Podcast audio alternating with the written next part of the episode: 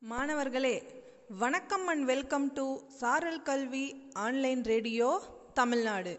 இன்றைய நாளின் சிறப்பு நிகழ்வின் மூலமாக உங்கள் அனைவரையும் சந்திப்பதில் பெருமகிழ்ச்சி அடைகிறேன்.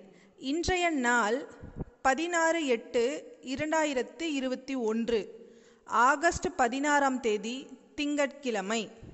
இந்த நாளில் நாம் பார்க்கவிருக்கும் சிறந்த மேதை மெனக்கம் ஃபிகின். இவர் ஆகஸ்ட் பதினாறாம் தேதி ஆயிரத்தி தொள்ளாயிரத்தி பதிமூணில் ஃப்ரிஸ் அப்படிங்கிற நாட்டில் பிறந்த ஒரு குழந்தை. பின்னாளில் நல்ல கல்வி படித்து சட்ட நிபுணர் ஆகிறாரு. அவர் சிறந்த சட்ட நிபுணராக திகழ்ந்ததற்கு காரணம் வால்டினர் அப்படிங்கிற மேதை கிட்ட தான் சட்ட நுணுக்கங்களை கற்றுக்கிட்டு அவர்கிட்ட பயிற்சி எடுத்துக்கிறாரு.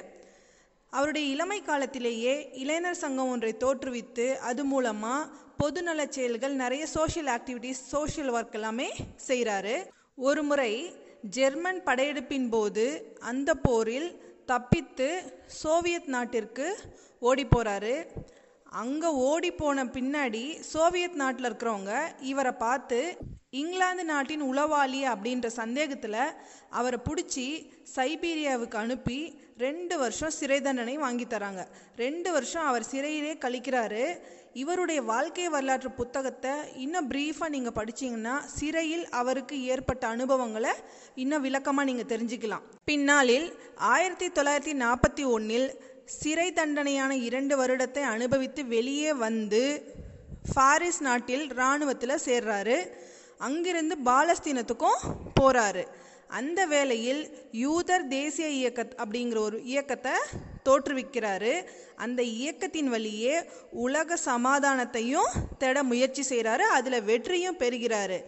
இவருடைய இந்த உலக சமாதான முயற்சியை பாராட்டி பின்னாளில் இவருக்கு நோபல் பரிசும் கிடைக்குது. இந்த அனைத்து நற்செயல்கள் கூடவே அவர் இஸ்ரேல் நாட்டில் பிரதமராகவும் பதவியேற்கிறாரு. சட்ட நிபுணர் சமாதானத்தை வரவேற்று நாட்டில் சமாதானத்தை ஏற்படுத்த முயற்சி செய்தவர் நோபல் பரிசு பெற்ற இந்த மெனக்கன் ஃபிக்கின் பின்னாளில் இஸ்ரேல் நாட்டிற்கு பிரதமராக இருந்து சிறந்த முறையில் ஆட்சியும் செய்கிறாரு மாணவர்களே நம்ம ஒவ்வொரு நாளும் ஒவ்வொரு மேதைகளை பார்த்தாலும் அதுக்கு அடிப்படை காரணம் என்னன்னு பார்த்தீங்கன்னா அவர்கள் பெறக்கூடிய கல்வி. அந்த கல்வி அவர்களுக்கு மட்டும் பயன்பட்டதா அப்படின்னு பார்த்தா அவர்களுக்கு மட்டுமல்ல சமுதாயத்திற்கும் அது பயனுள்ளதாக மாற்றிக்கிட்டு தன்னுடைய வாழ்க்கையை வாழ்ந்து முடிச்சிருக்காங்க. இந்த இனிய தகவல்களோடு உங்களிடமிருந்து விடைபெறுவது பொம்மா அள்ளி அரசு மேல்நிலைப்பள்ளி கணித ஆசிரியை ஏ. ஷர்மிளா பேகம் தருமபுரி மாவட்டம் நன்றி.